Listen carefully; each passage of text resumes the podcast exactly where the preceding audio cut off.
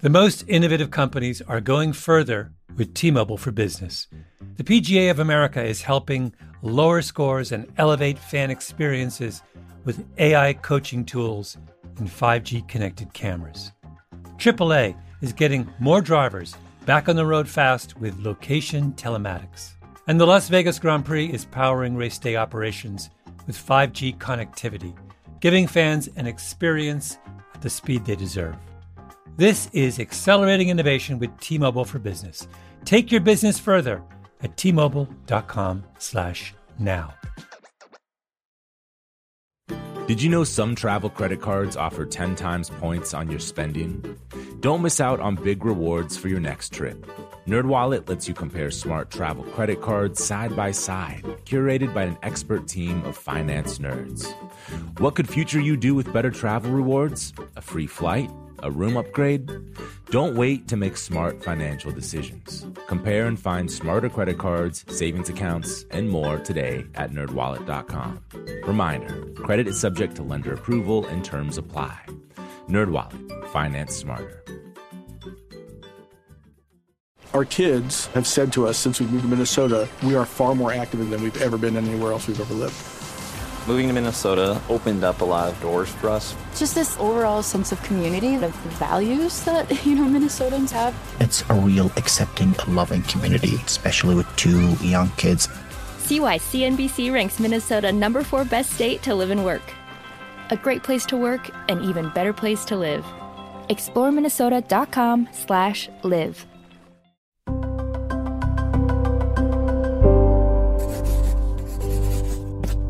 Pushkin.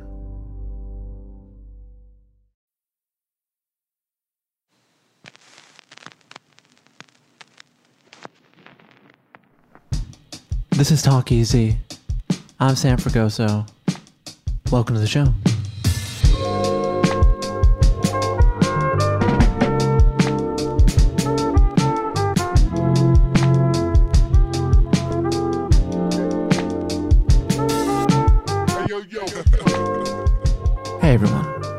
Today on the show, I am pleased to have on Janelle Monáe.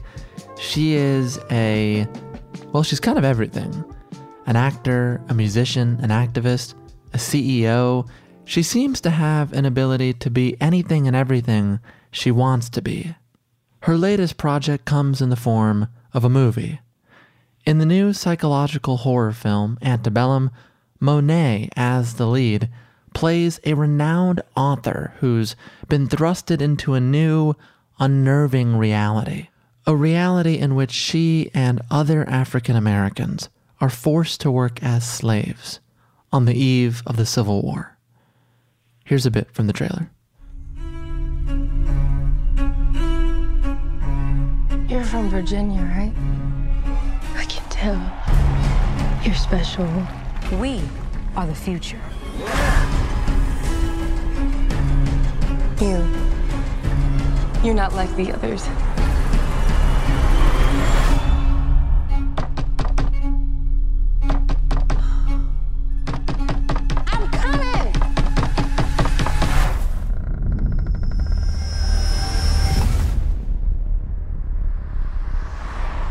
Whoever you were before, that's over.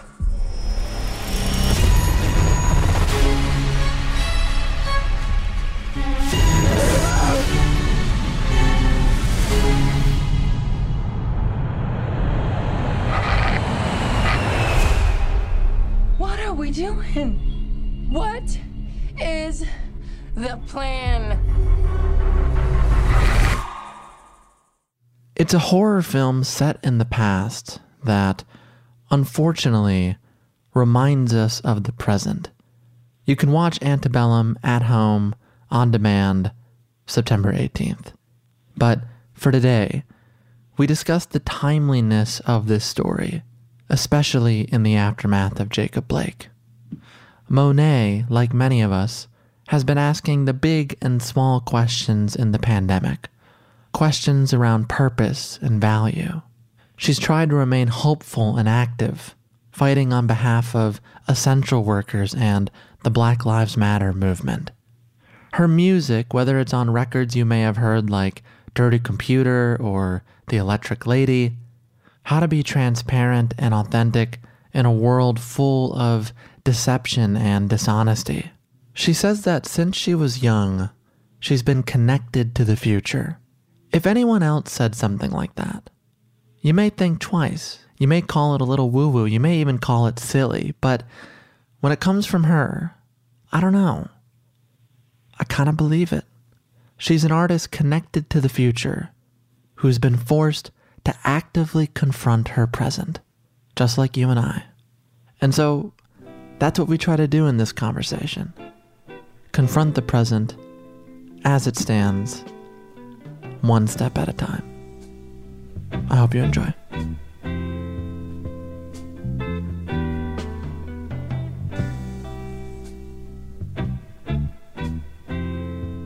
Janelle Monáe, thank you so much for being here.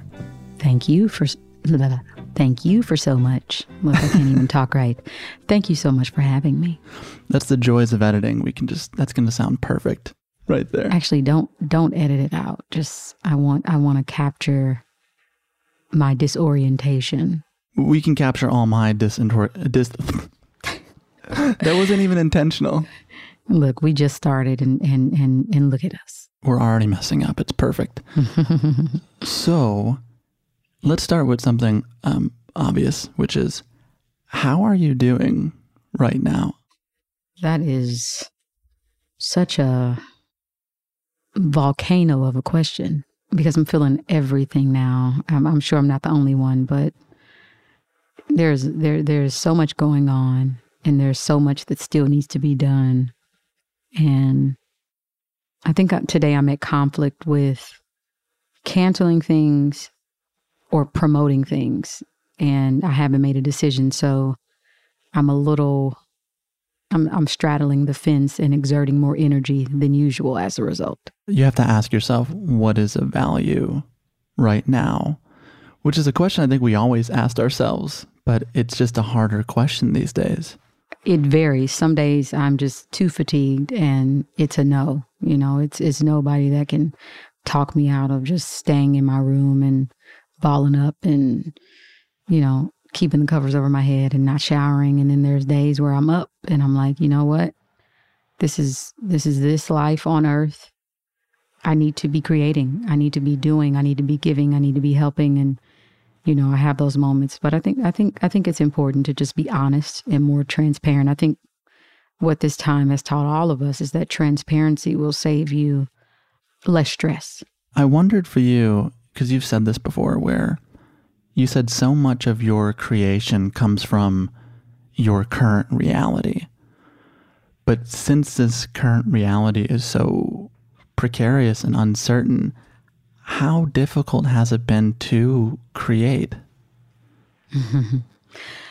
well, my pre corona and, you know, having to uh, live life differently and more cautiously and protecting not just myself from the virus, but others around me. Uh, before all of that, I was able to really create because I had a sense of normalcy. Right now, I'm, nothing about what we're going through is normal. So it's hard for me to create when I have no sense of reality, you know, no sense of familiarity. So a lot of um, what I've been doing is is doing a lot more organizing, a lot more, yeah, a, a lot more figuring out how to be a better citizen. You know, yeah, I've been having to do a lot more breathing and actively stealing time from myself away from being online, away from even talking about how I'm doing. You know, um, a lot of it is just allowing yourself to be present because uh, you know we, will never get this time back and and and I, I, do a horrible job at reminding myself of that. I think if i did more of that i probably wouldn't you know have have i mean i'm an introvert but not a lot of people know this about me. I'm more extroverted because of my profession and because i have to be on stage and i have to be around folks but uh, being an empath and being also an introvert, going in my room and recharging is what has to happen in order for me to be the best version of myself. So I think remaining present allows me to have that time to not suffer, to not think about the future and what's going on, or to not think about, well, what happened? Why didn't I do that? Or why didn't this happen? Or why did this happen to them? You know, when you're present and you're looking at everything around you, uh, you find you find happiness just right there. Well, I'm going to do my best for the next 50 minutes to be as present as possible in this conversation. okay, cool. Hey, you got to do whatever you need to do to to stay sane and happy. I'm I support. Before the pandemic, when you were more able to create, you made these two movies that are coming out. And I want to start with Antebellum and what this film means to you because it's set in the mid 19th century around the time of the Underground Railroad. It unfortunately feels tied to this moment that we're in. What do you think this film can show people about America in 2020? I read the script and I thought I knew what movie it was. Like around, you know, that first act, I was like, "Oh, okay, this is this this movie." But then there was a twist. And I was all in because I felt like this this film effectively connected the dots between the past, the present, and the future. And when you look at at, at where we are today, and when you look at what's going on with the police, when you look at what's going on with police brutality, uh, the murdering of black people, when you look at systemic racism, when you look at white supremacy, you can't talk about any of that without addressing chattel slavery and reminding people that black people were forced to be over here. I'm not here because I asked to be. It's because my ancestors were forced to come here, stolen, so that we could work for free. When I think about that, I think that what this movie reminds me, and I hope reminds everybody, is that the past is not dead. The past is not even the past. In the words of uh, William Faulkner, people don't even realize that during the Civil War, one of the earliest institutions in the South of policing was the Slave Patrol, where police were created to track down all of the runaway enslaved people, to terrorize and kill those who wanted to start a revolt. The police were not rooted fundamentally to preserve and, and, and protect the people. No, it, they were created to traumatize black people and kill black people and to monitor black people. And when you hear us screaming defund the police or abolish the police, that is why we are saying that. Because inherently, this is a system that was rooted in racist policy. So I think that this film connects those dots that we can forget about. It's it's centered around you know this black woman who is a successful author, and Veronica Henley is her name, and she finds herself in this horrifying reality where she's forced to confront the past, the present, and the future before it's too late. I haven't seen this in film as much as I would like. What is it like today for Black women to carry the burden of dismantling and deconstructing white supremacy and systemic racism and systemic oppression on their backs. Black women carry that burden every single day. When you look at Maxine Waters, when you look at all of the women who started, Black women who started Black Lives Matter, when you when you look uh, at those who are on the front lines, it's Black women. Is it our job? No, we didn't start it and we shouldn't have to clean up this mess, yet we still do it. So, th- this was an opportunity to highlight a mother, a sister, a friend, a community leader, an organizer, a pillar in the community on screen and humanize Black women. I hate when I hear, I used to be like, yeah, that's right, Black women are superheroes, but I don't like that. I don't like that we are looked at as people that have to have to fix everything all the time. You know, it shouldn't be our job. It should be white folks dealing with their past, reckoning with what the majority of their ancestors created and started. And so I think antebellum is going to trigger some, going to piss some off. Most of all, it's going to tell the truth. And that was my number one job. And that has been your job for a long time to tell the truth at all costs. Even in the other film where you're playing Dorothy Pitman Hughes, who is an iconic figure in the 60s and 70s in the feminism movement, co creating Ms. Magazine with Gloria Steinem, another black woman that carried the burden of having to fix problems they did not create. Create, yeah. How do you keep going onward? I'm gonna tell you, it's it's nothing but staying connected to the ancestors. I know that it sounds so spiritual, and I and I am, you know, a spiritual person. So to some, it may sound like, well, how do you do that? But honestly, I have felt at a very young age that I had information that I wasn't supposed to know.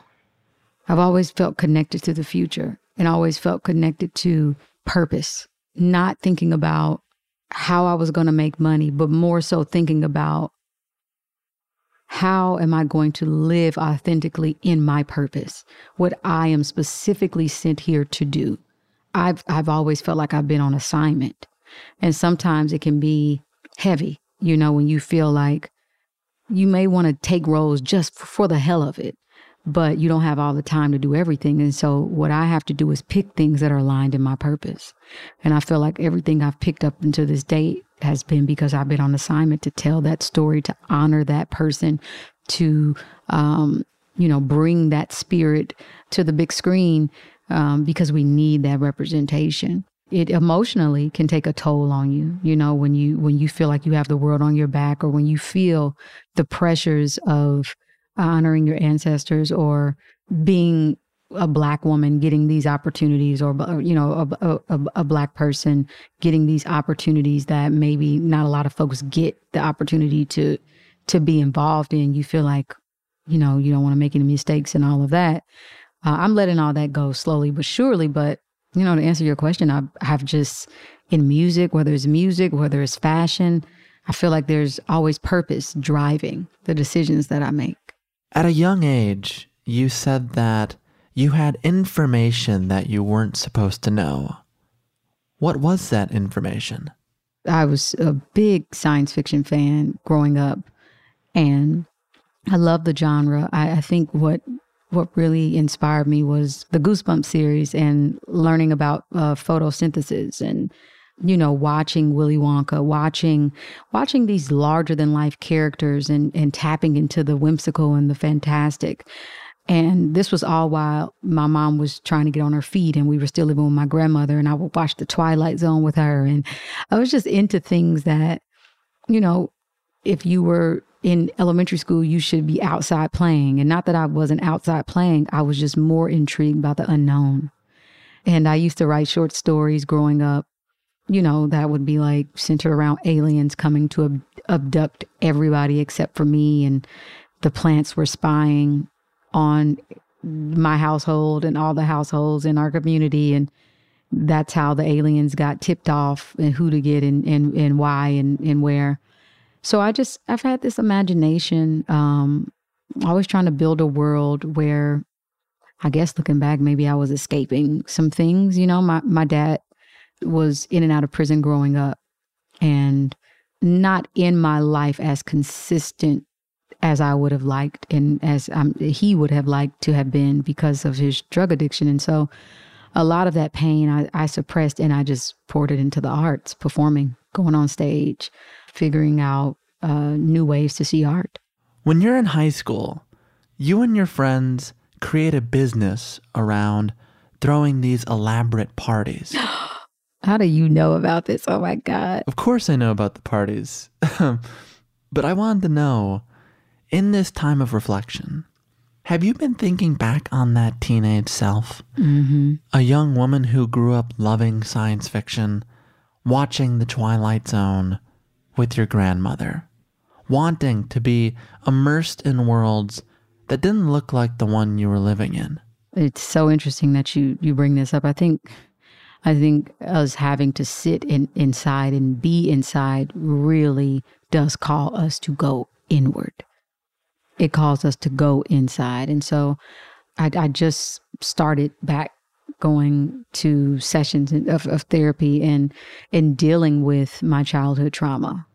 I didn't know, you know, that I that I had been going going through like abandonment issues and suffering from anxiety at a young age until I started thinking about those moments, those moments of me, you know, skipping school and passing out flyers and me and my friends would go to different schools and, and invite people to our parties on the weekend. And when the, we got to the building, if there were like 10 people there and it was just getting started, I would be the friend that would go into the bathroom and lock myself in a stall and walk around in the little stall in tears almost because I had convinced myself that nobody was going to show up. They're not going to come. And my friends will have to come in and be like, hey, yes, people are showing up. People are showing up because I could not, I was anticipating Monday morning, everybody saying, I went to Janelle's party and nobody was there. It was just too much for me to stomach and it was crippling. And that happened on a, a couple occasions. Some occasions they didn't even know about, but I think they came and talked me out of uh, at least two or three. But I've been dealing with that and I've been trying to stay present. That's been my assignment is to stay present because every every time I'm thinking about the future or the past, I suffer because I'm thinking about past mistakes and I'm thinking about, well, what if this happens? Right? Even with this project, you know, I, I have to be completely honest with you. With all my work, I can have crippling anxiety, you know, around it. And I'm doing a lot more better because I know what it is. I just didn't know what it is. When you're young like that and your mom is, you know, a working class mom who is babysitting and she's a janitor and we live in check to check and we didn't have time to do therapy, you know. We didn't have time for that, so I couldn't address it then. Which is a conversation that needs to be had over and over again, which is the kinds of people that can afford therapy, that are given the room to even go to therapy. I think therapy should be free and therapists should be paid a lot, as well as teachers, essential workers. You know, I, I think the mental health is the thing that will will help glue us together as humanity when we can empathize, but we can't really empathize unless we know ourselves. Unless we understand I actually have went through that. I see that person. I mean, it shouldn't take that, but I will say to get a deeper investment in humanity and being a better human to each other, I think that that therapy and handling your mental health I think will do wonders on on us as a people, as as a species. You mentioned that looking back at the past, you sometimes think of past mistakes, which we all do. There is a moment that I wanted to go to. You worked at Office Depot. I did. And one day, when you're working at Office Depot, you were on one of those display computers.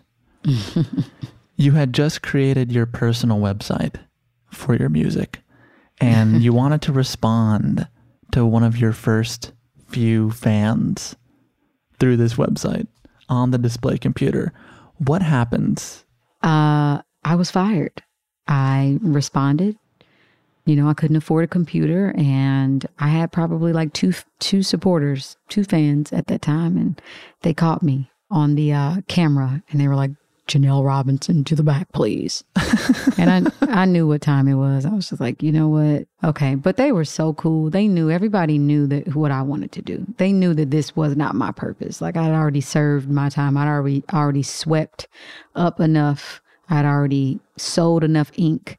It was time for me to to move on, you know, to to what my next mission was and my life's mission.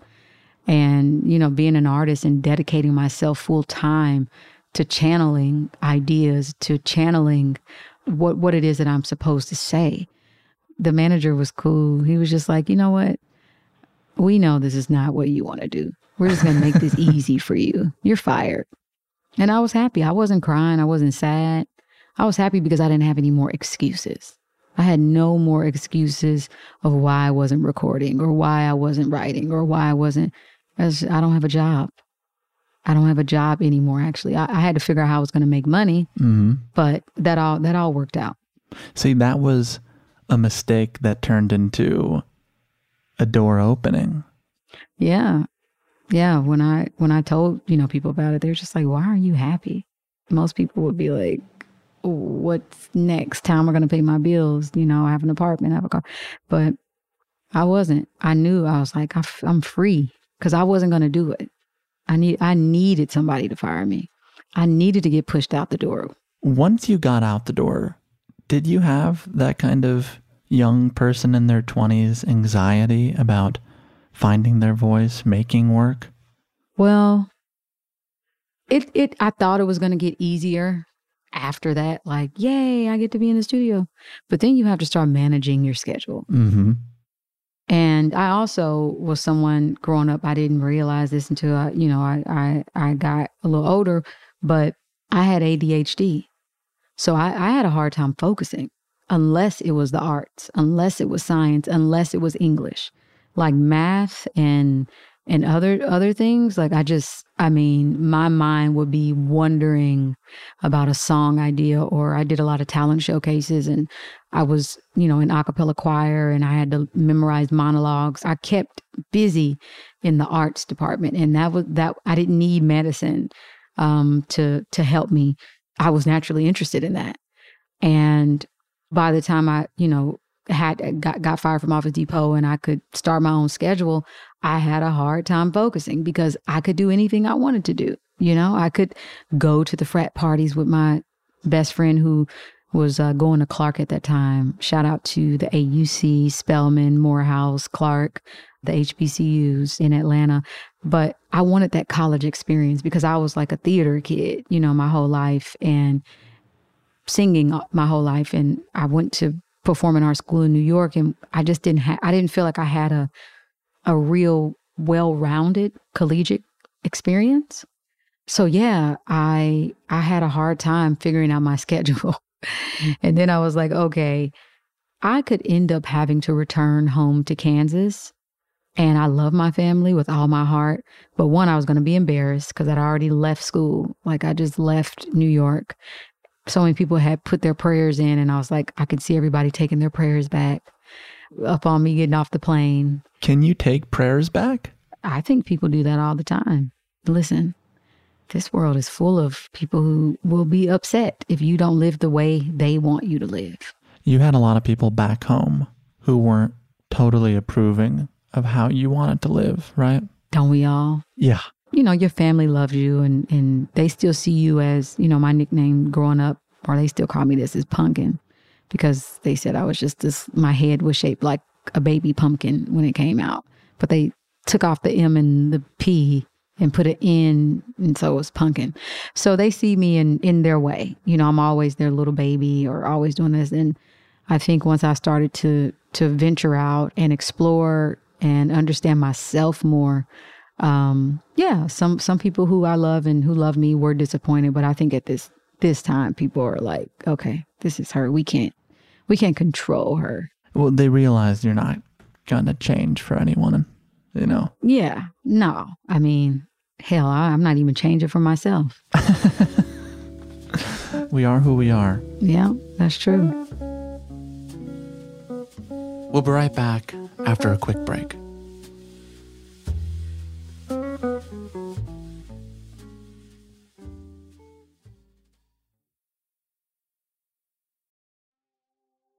Hello, hello. Malcolm Gladwell here from Revisionist History, my podcast about the overlooked and the misunderstood. A couple of years ago, I wrote a book called Outliers. It was about exceptional people, the ones who operate at the outer edges of human performance. Outliers fascinate me. And last year, I discovered an outlier in the form of a community organization Washington State's City of Bellevue. The city wanted to improve public safety by making their roads safer so they created something that no one had ever built before a platform that gave road users warnings of any dangers ahead in real time. How did they build it? By using a combination of technologies the cellular vehicle to everything network, T Mobile's 5G network, and 5G connected cameras.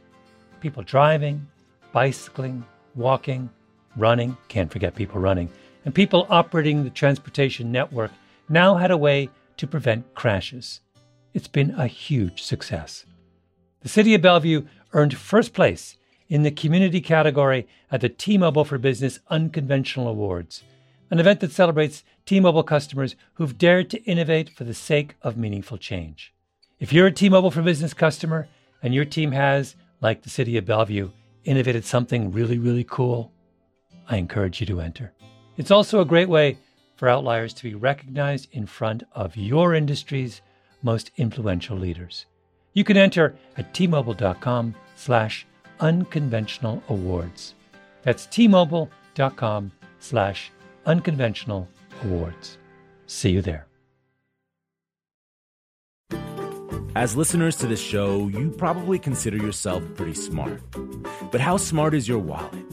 When you're looking to upgrade your wallet, it's time to turn to NerdWallet. Their expert team of nerds has the financial smarts to help you find the right financial products for you. Before NerdWallet, you might have paid for vacations with whatever was in your wallet, but you could have been missing out on miles you didn't even know you were leaving on the table. Now you can get a new card with more miles and more upgrades. What could future you do with more travel rewards? A hotel upgrade? Lounge access? Wherever you go next, make it happen with a smarter travel card. Don't wait to make smart financial decisions. Compare and find smarter credit cards, savings accounts, and more today at nerdwallet.com. Nerdwallet. Finance smarter. As with all cards, credit is subject to lender approval and terms apply. Before AI can help your business predict demand, accelerate growth, inform decisions, automate tasks, reveal insights, generate content, you have to trust it. Introducing Watson X Governance, helping you govern any AI as data, models, and policies change so you can scale it responsibly. Let's create AI that begins with trust with Watson X Governance. Learn more at ibm.com/governance. IBM. Let's create.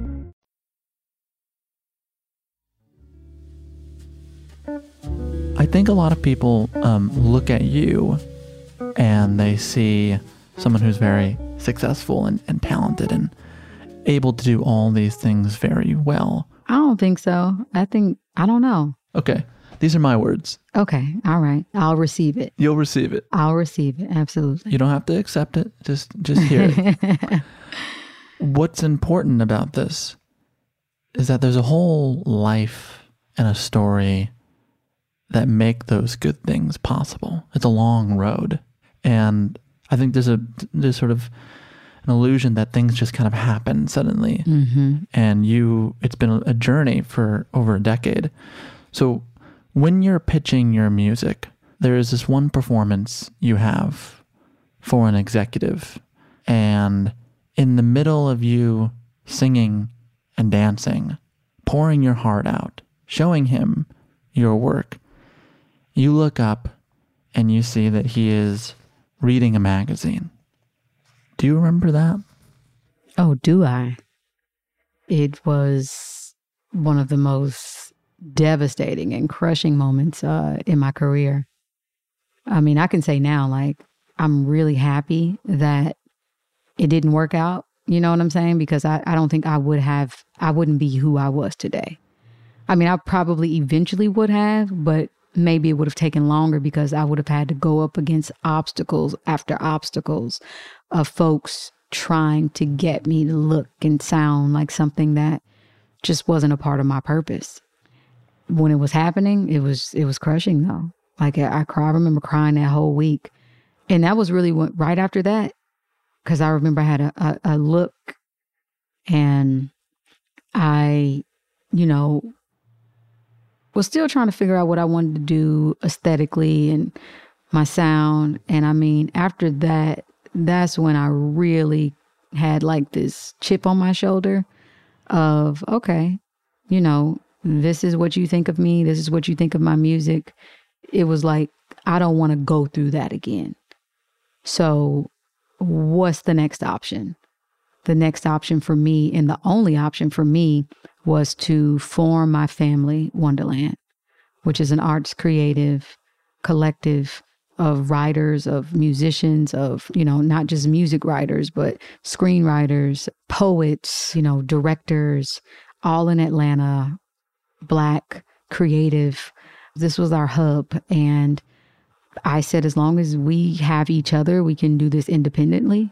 You know, we don't need to go begging for a contract. We don't need to go in and be humiliated or disrespected in the way that we have been. And I had time to develop myself. And I'm so thankful for that time because not a lot of artists get it. You know, everything's so fast. And so I just had to make a decision on if I wanted fast to become famous and just like what what were my core values? What what what was my mission? You know, what what was my purpose? And my purpose started to get rooted in authenticity and being remarkable over, you know, being a superstar. Selling records, number being number one was never my goal. It was always to have that freedom and not feel like at any moment it was going to be ripped underneath me, you know, if I if I didn't assimilate. So I'm just thankful for Wondaland, which is my record company uh, as well. These are my friends. We've still been together. Today we have a, a production company and also a a film production company, and now we're we're into we're doing movies and producing movies, and you know this is this is my family. If I if we didn't find each other, I don't think I would have found myself.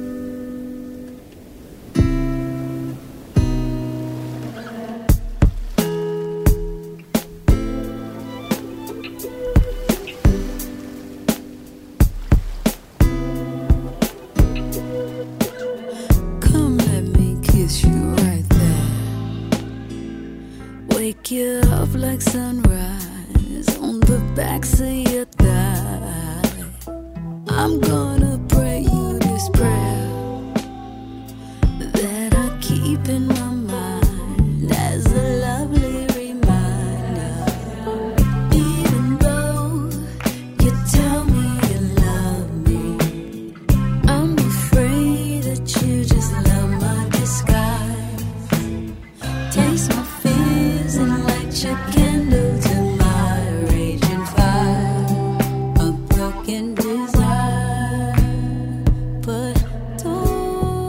start making your first sweets, there is this aesthetic choice you make in sporting a tuxedo, which people misunderstood in a bunch of different strange ways. But ultimately, it was about paying homage to your mother and father, who had to wear uniforms as a janitor and postal worker.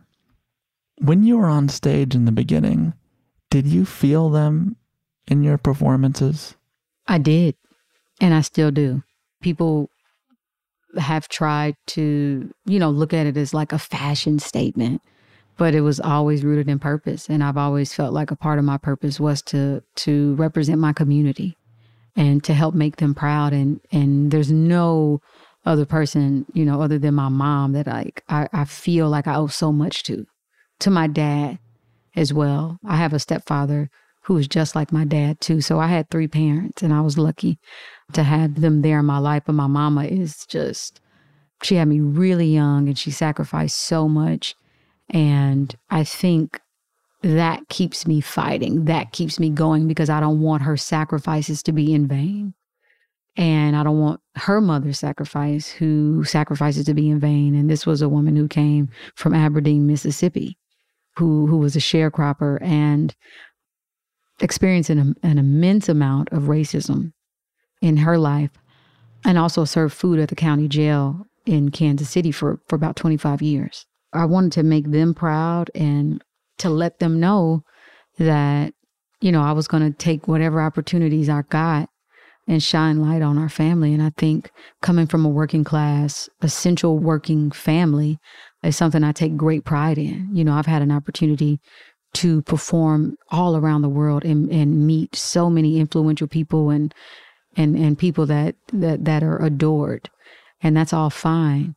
But when I see somebody cleaning up, like there's just a different spot in my heart, a softness in my heart that I immediately have. And it goes to connecting me back to my community, back to my roots, and knowing that I come from this working class, this beautiful family who made nothing into something so that I could be here today. That is something I take with me everywhere I go. You know, throughout the past six months, the essential workers that you and I are tethered to, primarily black and brown people, Mm-hmm. have been called to work and put themselves on the front lines again and again They've been asked to make a sacrifice on our behalf. Mm-hmm. What do you make of that?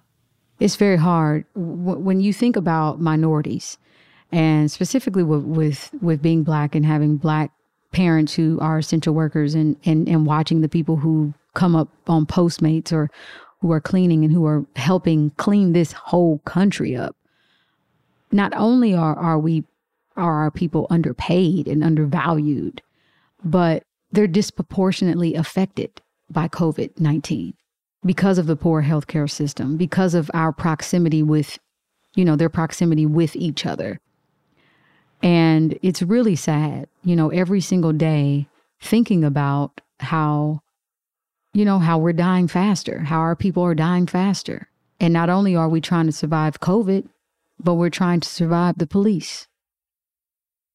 You know, we're trying to figure out how not to get killed every day.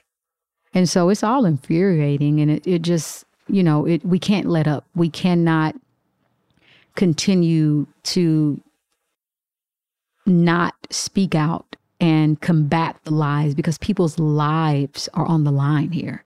When you think about the election, people's lives are on the line. People have died. Hundreds of thousands of folks are dying. So I can't even sit back and, and rest and let up without thinking about, you know, what if that was my grandmother? What if that was my grandfather? That could have very well been them risking their lives. And here we have this this president and this administration not doing anything to fix the racist policies that they have created, that their ancestors have created. You've talked about how your grandparents helped build this country. Yeah. The grandparents before them. Yeah.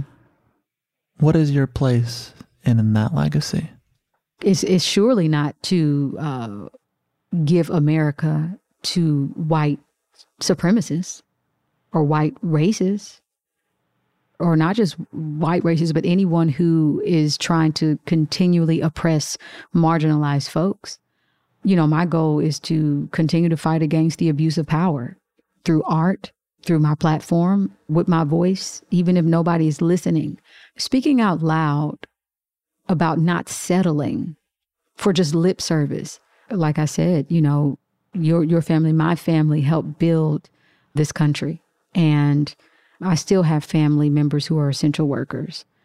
In fact, I have a dad who is working at the post office, refuses to quit. You know, he loves this country, he loves serving. And so just seeing what's happening to the post office and how, you know, they're trying to stop the people from mailing in their their votes and and how they're trying to steal this election once again I know that if my grandmother and my ancestors were right here physically with me, I know they wouldn't stand for that. And so I'm a representative of them and of the hard work they put in to build this country. Um, and so I'm not going to give this country to a racist. I'm not going to give this country to a white supremacist. I'm not going to give this country to those who who benefit from racist policies. You know, I'm I am going to use every ounce of my voice and my my being to condemn it and to denounce it and to fight back against it. I know you're a woman who grew up loving the idea of possibility. It's partly why you like sci-fi so much is that sci-fi exemplifies everything that's possible. What do you think is possible for us right now as a changing country? I think there are a lot of things possible. Things can get worse things can get worse. And I think that we get so much information that is just unbelievable that we become numb. We become numb when something is even more terrifying than what we just saw. And it's like, no way. Then your body goes into shock and you just don't know and you're coping with it, right? And so I think that we have to understand, again, how our past is directly connected to our present, and what we do will, in fact, determine what kind of future we'll have. So there are limitless possibilities. Are you hopeful? Uh, you know, some days I am, some days I am, but I, I think I'm I'm more. My head is like in the work. You know what I'm saying? And and I think that here's the thing about art and about storytelling is that you once you have an audience And you don't know what those people's political beliefs are when they're watching it, right? You can at least have their attention. And that's why I try to do things that are not so let me go online and let me try to, you know, preach to the choir or tweet out this hashtag. How else can I be? Because we got to come from all angles, right? And I think that what music does and what art does and what films do and what books can do is we can tell these stories and we can connect to the hearts and the minds of those who are willing to receive it and listen. There is an opportunity here for for us as we as journalists, as as storytellers, as interviewers, as those who are uh, exemplifying the human connection to really get transparent about what it means to go through what it is that we're going through. There is redemption, but you have to want that. There is not going to be redemption or change without the work either, and the accountability. We have to hold each other accountable. It's going to be painful, it's going to be uncomfortable, but I'm hopeful that people are holding each other accountable. And I, I know one thing that Black people are not settling. We are not allowing ourselves to settle for just lip service. You know, I think I think that we're looking for some real action. Right before the pandemic, Mm-hmm. you and I were at a party. It was in February, which feels like 20 years ago. And it was for Mr. Moses, who has a new record that is lovely. Which is so beautiful. A healing piece of music for right now. And you may not remember this, but you we were talking and you came up to me and we had not met before. And you said, Okay, so Sam, that's how you started. Okay, so Sam, what are you really passionate about? Mm. And I thought, well, God, we've never met before, and that's a strong opening question to ask a stranger. mm-hmm. So I want to give it to you. Mm-hmm. What does your heart want? I want peace. I want peace. As much as I feel like, you know, I'm I'm fighting and walking in my purpose and trying to do things for the community.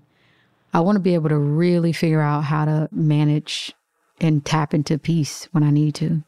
That's just being completely honest. I think through peace, you know, my body won't always be in this heightened sense of, uh, I guess, anxiety around ar- ar- around change and around if things are going to change, and if they don't, what happens? You know, I feel like I'm in survival mode right now, and I want I want peace. And my my hope is that the work that I'm a part of can also give people peace, can give people hope, and that is not just for myself. And people see that that they see community in me, and not just you know, here's Janelle trying to do anything, wanting to get back to to the communities that have poured so much into me and and telling these stories and amplifying voices of marginalized uh, people uh, I feel like has been my passion and my in my calling. And I and I want that freedom to also not have to always carry the world on my back. You know, I want to just do projects that are just for fun because this is this life. You know what I'm saying? And I think everybody deserves to have joy and to feel like you have time here to just be happy and not have to fix everything.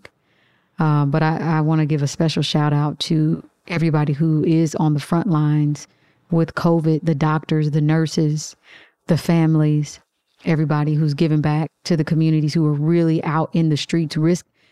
Ooh, I hate this, um, but risking their own health to to help others. That's no small thing. That's sac- that's sacrifice. You know, as as much as I want to relax and be at peace, I also want to make those same sacrifices. Well, I have something for us to listen to as we leave. It's something that made me feel peaceful, and it's something you made. So if you don't mind, would you want to hear this? I don't know. It depends on what it is.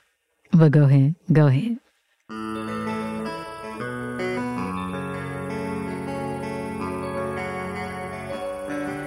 Even when you're upset, use words of love. Because God is love. Allah is love. Jehovah is love. So don't let your expressions, even of anger, be confused or misconstrued, Turn them into ways of expression that can be understood by using words of love.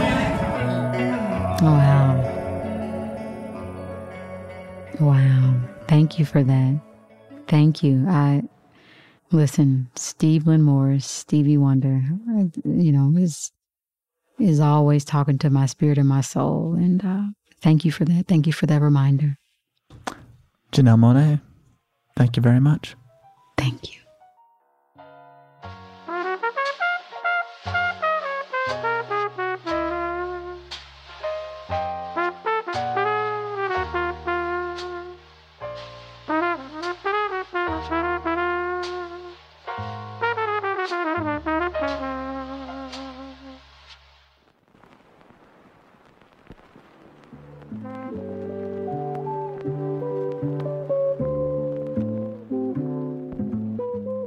That's our show.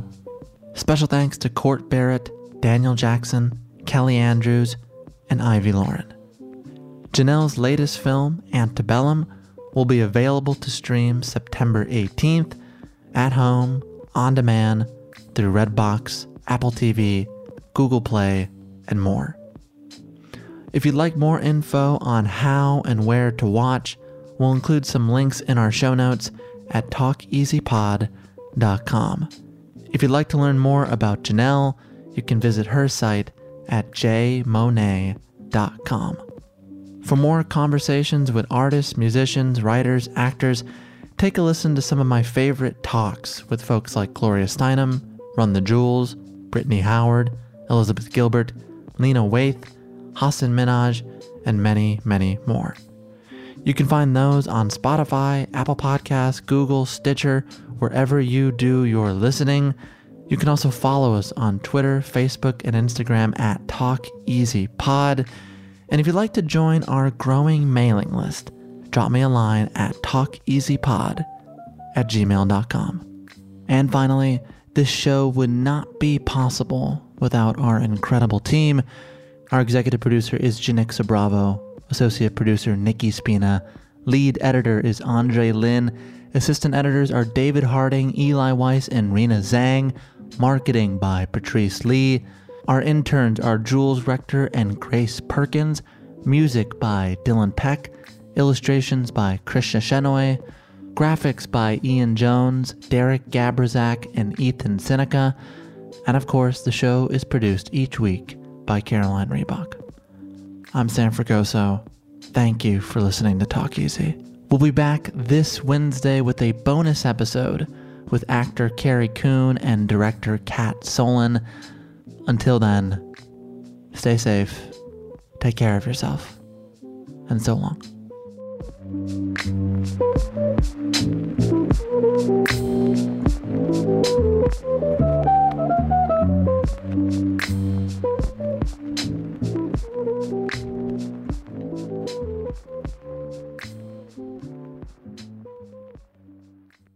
Our kids have said to us since we moved to Minnesota, we are far more active than we've ever been anywhere else we've ever lived. Moving to Minnesota opened up a lot of doors for us. Just this overall sense of community, the values that, you know, Minnesotans have. It's a real accepting, loving community, especially with two young kids. See why CNBC ranks Minnesota number four best state to live and work. A great place to work, an even better place to live. ExploreMinnesota.com slash live. The tradition of breaking tradition continues with the return of the unconventional awards from T-Mobile for Business at Mobile World Congress. This is an event that celebrates innovators whose bold actions took their industries to new places. If that sounds like you and you're a T-Mobile for Business customer, enter today. If you win, you'll be publicly honored amongst some of the most influential leaders in industry, and me, I'll be there too. Enter now at tmobile.com slash unconventional awards. See you there. Nobody wants to outlive their money, but it happens, especially for women. That's why Gainbridge offers the Parity Flex annuity, designed for women's unique retirement needs, with flexible withdrawals plus a guaranteed lifetime income benefit that keeps paying you even if your account balance is zero. Gainbridge is helping build a better financial future for women. Retirement income you can't outlive is the ultimate flex. Start saving now at Gainbridge.io. Visit Gainbridge.io slash ParityFlex for current rates, full product disclosures and disclaimers, and other important information.